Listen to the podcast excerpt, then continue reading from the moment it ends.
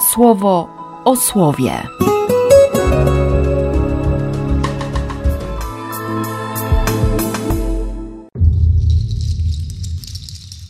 Piętnasty października, piątek. Z listu do Rzymian. Czy więc powiemy, że Abraham, nasz praojciec, osiągnął coś za sprawą ciała? Jeżeli Abraham dostąpił usprawiedliwienia na podstawie czynów, ma powód do chlubienia się, jednak nie przed Bogiem. Co bowiem mówi pismo? Uwierzył Abraham Bogu i wpisane mu to zostało na rachunku po stronie sprawiedliwości. Pracownikowi nie wylicza się zapłaty na zasadzie łaski, lecz na zasadzie należności. Temu natomiast, kto nie jest najęty do pracy, a wierzy w tego, który usprawiedliwia bezbożnych, jego wiara wpisywana jest po stronie sprawiedliwości, zgodnie z owym błogosławieństwem, jakie Dawid wypowiada nad człowiekiem, któremu Bóg wpisuje sprawiedliwość bez uczynków. Błogosławieni, których nieprawości zostały odpuszczone i których grzechy zasłonięte zostały. Błogosławiony człowiek, któremu Pan nie zapisze grzechów. Z Ewangelii według świętego Łukasza. W tym czasie, choć dziesiątki tysięcy ludzi się zebrały, także się wzajemnie tratowali, zaczął mówić przede wszystkim do swoich uczniów. Trzymajcie się daleko od kwasu faryzeuszów, to jest od obłudy. Nic, co jest nawet najlepiej zasłonięte, nie pozostanie nieodkryte, a tajne nie pozostanie nieznane.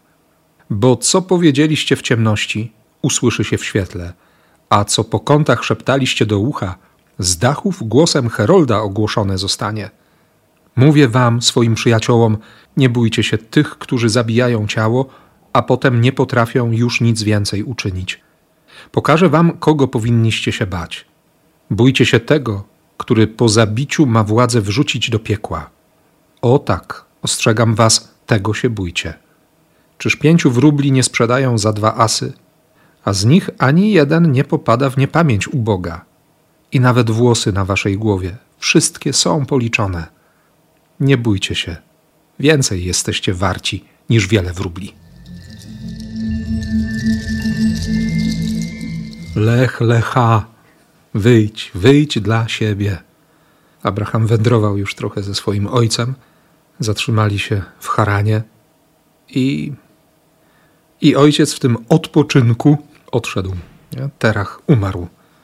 I Abraham słyszy: Wyjdź, wyjdź dla siebie. Bezbożnik, człowiek, który zarabia czczeniem demonów. Miłosierdzie Boga jest nieprawdopodobne.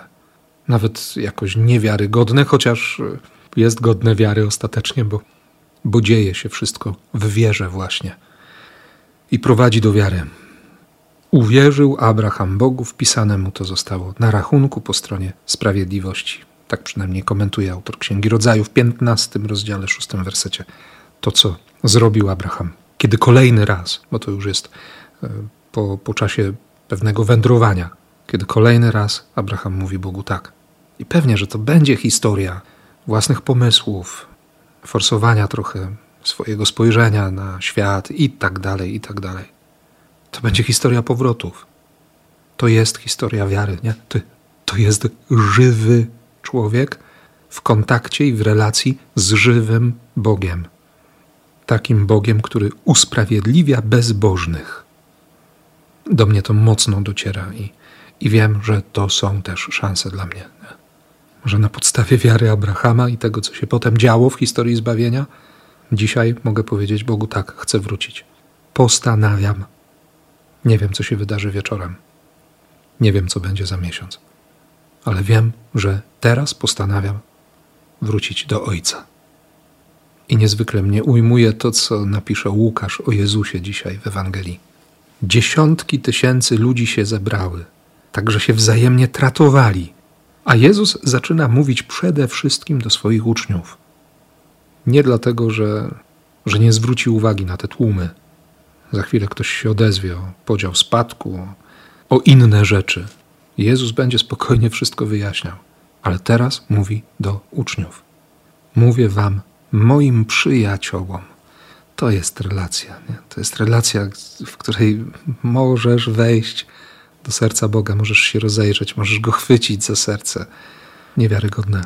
To znaczy najbardziej wiarygodne na świecie. Tak bardzo realne. A wcześniej to ostrzeżenie: trzymajcie się daleko od kwasu, od obłudy. I można traktować kolejne zdania jako psztyczek w nos faryzeuszy albo również Kościoła dzisiaj, nic, co jest nawet najlepiej zasłonięte, nie pozostanie nieodkryte. Tajne nie pozostanie nieznane.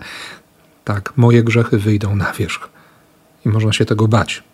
Ale ojcowie Kościoła, kiedy czytają to słowo, razem z kolejnym wersetem, co powiedzieliście w ciemności, usłyszy się w świetle, co po kątach szeptaliście do ucha, z dachów głosem Herolda ogłoszony zostanie, mówią, tu o Ewangelię chodzi.